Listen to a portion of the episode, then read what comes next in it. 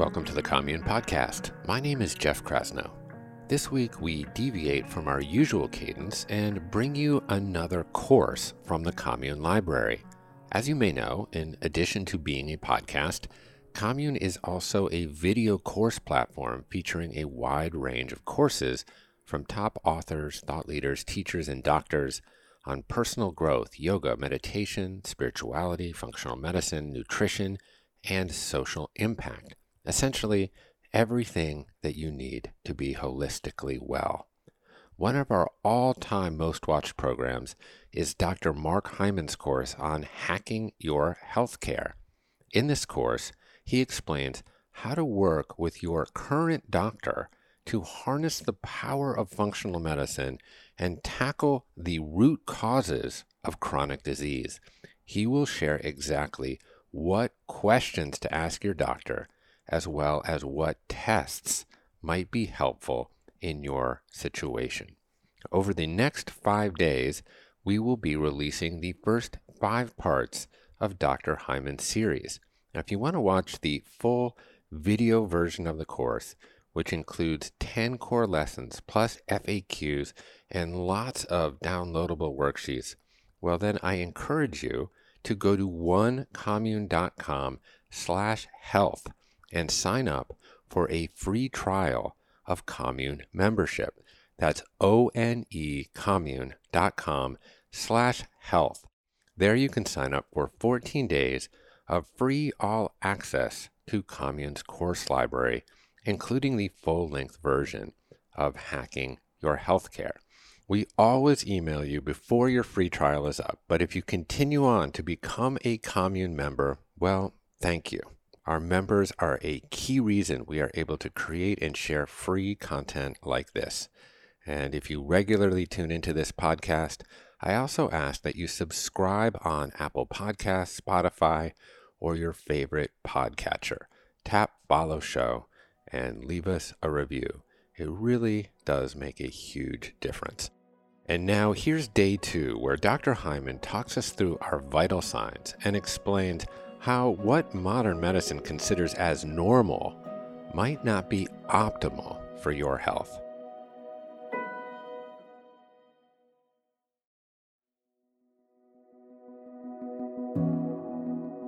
Hey everybody, it's Dr. Mark Hyman. Welcome to day two of this course. Today, we're going to talk about laboratory reference ranges. Sounds boring, but it's really important.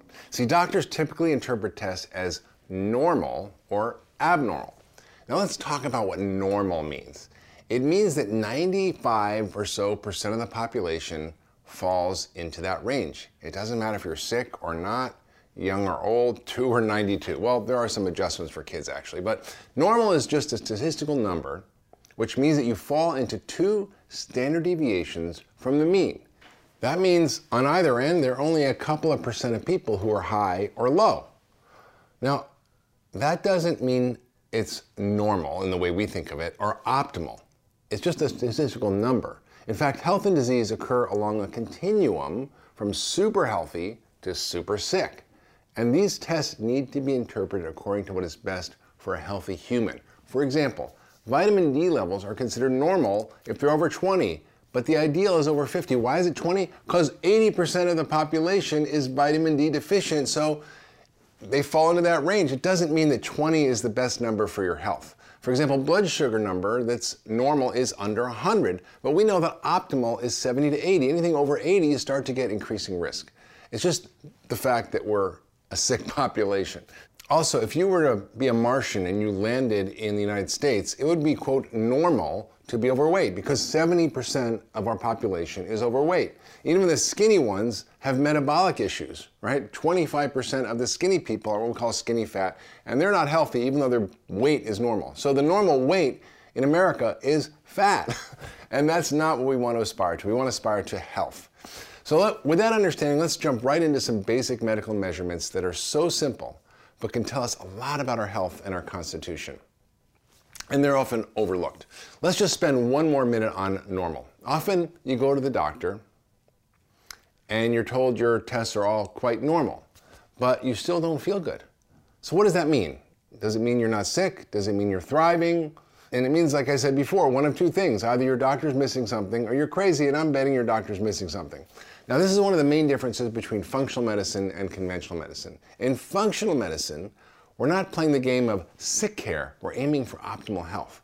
We're looking for more subtle deviations from optimal. By the time your liver functions abnormal, your liver cells are dying. That's a little late. A functional medicine doctor may review the results you get from the same lab tests much differently than a conventional doctor. This is because the ranges that we're aiming for are more specific to optimal health not disease. Now, most conventional doctors are not trained to analyze labs from the perspective of health, and they may either take a watch and wait approach, which can be quite dangerous, or they will order the minimum testing required to label you as not sick. In fact, one patient came in with a blood sugar of 120, 126 is type 2 diabetes, and I said, Did you see your doctor about this? And he said, Yeah. I asked him what the doctor said. He said, Well, he said, wait until I actually had diabetes and then come back for medication. That is the last thing we want to be doing. In medicine, we use things called reference ranges. These give us a range of values that have been seen in the normal population, and normal is relative. It changes based on age, gender, physical activity, and so much more. In fact, if you were to assess someone's weight in America today, it would be normal to be overweight, as I said, because 70% of us are overweight. We keep changing the reference ranges based on a sick population. This is not what we should aspire to. This is why functional medicine treats the individual, not just the numbers. In addition, what's considered normal ranges by the labs change over time. You know, one fascinating example of how these ranges change is seen in a recent change made by a, no, a known global lab company called LabCorp. Now, they recently changed their reference ranges for male testosterone levels. Previously, LabCorp considered the normal range of testosterone for an adult to be 348 to uh, 1197. Now, this value was based on a population of lean adult males. However, in 2017, they lowered the bottom end of that range from 348 to 264 and the higher range down to 916. This means that overweight men, but not the obese men, were likely included in this cohort, which led to the reduction of what is considered a normal testosterone level. It's known that excess abdominal fat leads to lower testosterone levels. And by changing these reference values, conventional medicine is now considering overweight individuals as the norm. That is not what we want. We want to be healthy, not just a little fat. So let's pause for a second. This is really mind blowing. This is the exact reason you need to take control of your own health.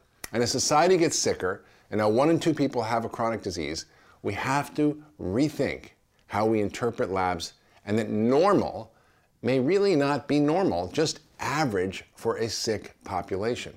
Now, the goal of this video series is to empower you as individuals to become the CEO of your own health, to understand what your lab tests mean, understand what optimal looks like, what labs are designed to assess health and not just disease. I also want you to make an informed decision on who you choose to hire to be your doctor or partner in your health. So let's dive right into the most common measurements performed in medicine, but those that are often misunderstood and poorly interpreted as well. Your vital signs. Now, everybody knows when you go to the doctor, the first thing you do is you get your vitals taken by the nurse your blood pressure, your weight, your heart rate, your temperature, maybe your oxygen saturation. But do they tell you what these numbers mean? Does your doctor discuss them with you? Why do they take them at all if they're not going to do anything with them and just record them and never discuss them with you? Well, if you have high blood pressure, maybe they will, but otherwise, maybe not. Do these values actually say anything about your health? Do they just mean you're not dying? How can you tell if you're thriving? Well, if you have something horrible like high blood pressure or a heart rhythm problem, they're going to tell you, but otherwise, not so much. The first vital on deck is your heart rate. Now, your pulse is a measure of how fast your heart is working. Your heart beats more than 115,000 times per day. It's a lot. If that isn't significant, I don't know what is. Now, if your heart rate is above 100, then we define that in medicine as having a high heart rate. And your doctor might take a look into that. But if you have a heart rate higher than 80, that also puts you at increased risk for heart disease. So, what causes this increase? Well, it could be a bunch of things. But a big one that we all see is stress because it raises your adrenaline, and that causes higher heart rate and blood pressure. But it could also be too much coffee, or stimulant medication like Adderall, or an overactive thyroid, or a heart or lung problem. You know, our fight or flight response, this is our emergency activation system, and this gets activated during times of stress. This can cause your heart rate to go up. Now, if your heart rate is regularly above 80, then you want to start to incorporate some other things into your life. For example, mindfulness meditation or other forms of meditation, other forms of stress management. Stress is not the only cause, though, of a high heart rate. It could be dehydration, could be anxiety, could be low magnesium, it could be being out of shape. it could also cause that. And just know that this is something you want to look into further. You want to have a lower heart rate, ideally under 70. On the other side of the coin is a heart rate below 60, and that can indicate that the thyroid gland is not functioning well. Maybe you have a low thyroid. Athletes and distance runners actually have low heart rates because they're so well conditioned. It can be up to 50 or 45 even, that's fine. But if this doesn't fit into your health picture, then ask your doctor about it. Now, we're going to revisit this over and over again this theme that you're the CEO of your own health, that you need to hire a doctor who's willing to have these conversations with you and can support you in the process of achieving optimal health. Now, one thing even more important than your heart rate is your heart rate variability. Now, this reflects the complexity of your heart rate and the health of your autonomic or automatic nervous system, which controls all the unconscious parts of your nervous system, such as digestion and heart rate and breathing. The worst heart rate, flat line, no variability. The best is lots of variability. So your heart rate isn't 72, but it's 69, 71, 68 and a half, 73, and so on. It varies from beat to beat. Your heart rate variability is directly correlated to longevity and death. The less variable your heart rate, the more likely you are to die. Most doctors will not measure this, but you can do it on your camera, on your iPhone with lots of different apps. Exercise, meditation, yoga, saunas, hot and cold therapy, all will improve your heart rate variability.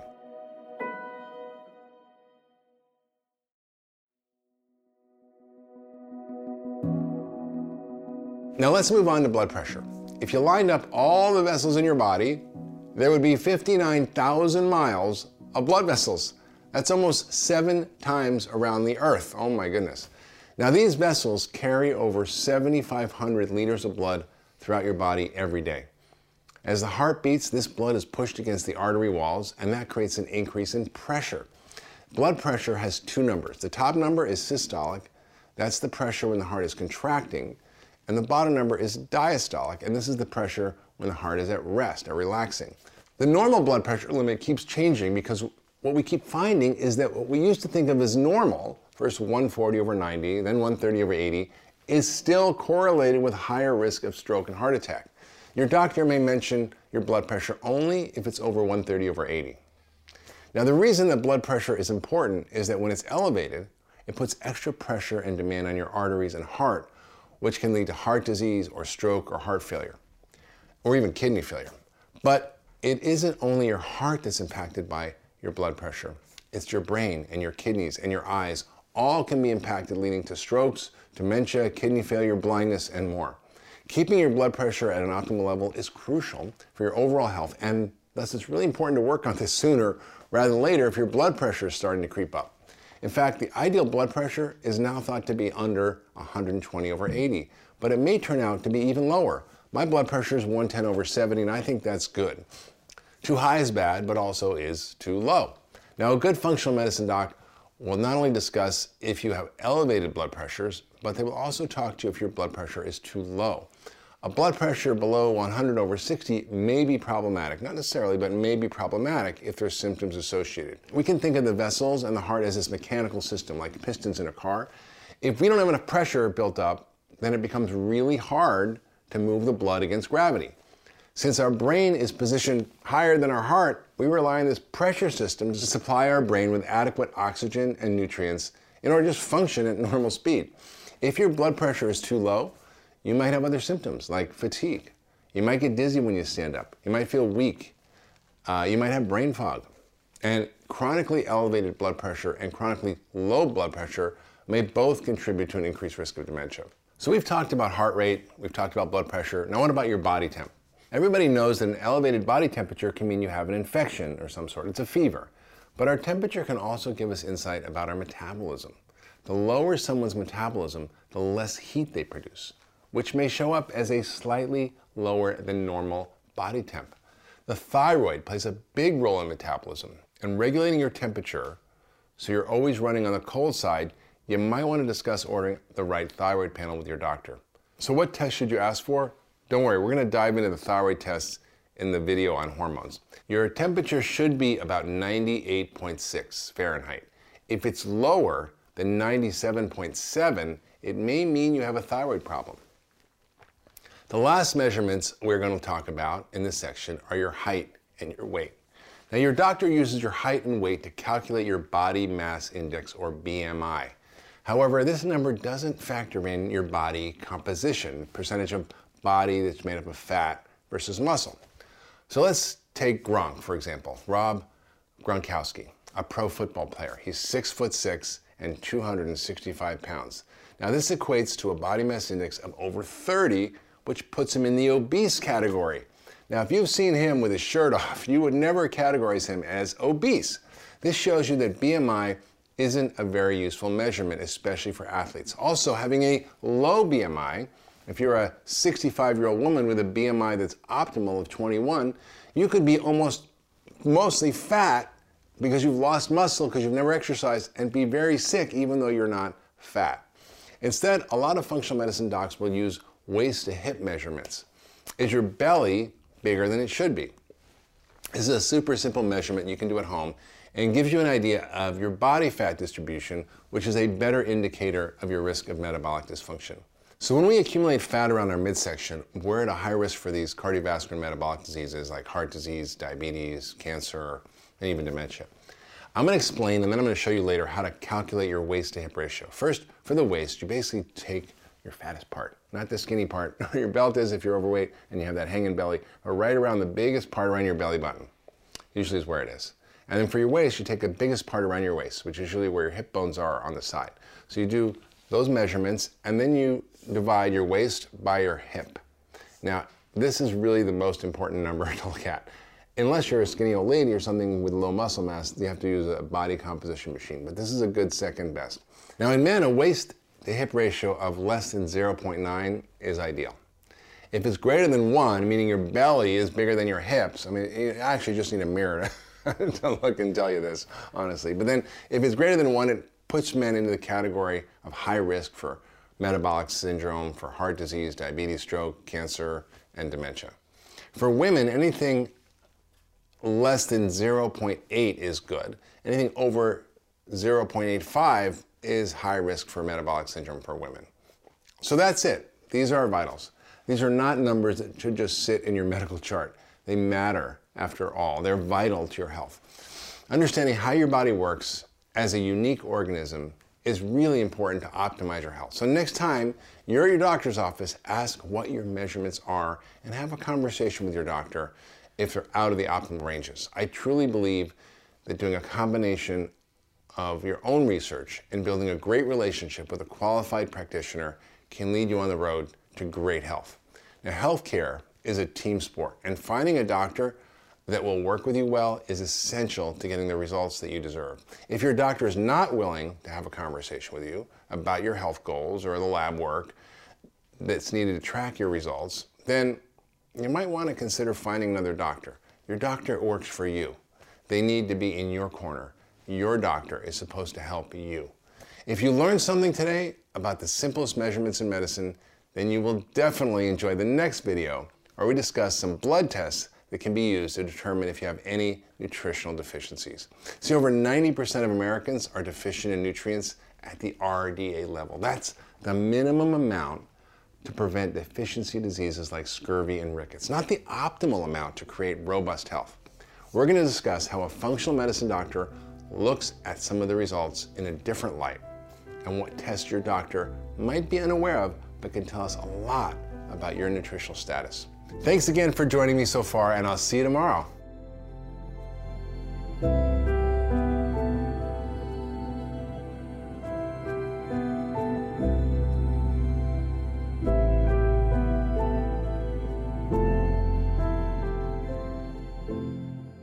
Thank you for listening to this excerpt from Dr. Mark Hyman's course on hacking your healthcare.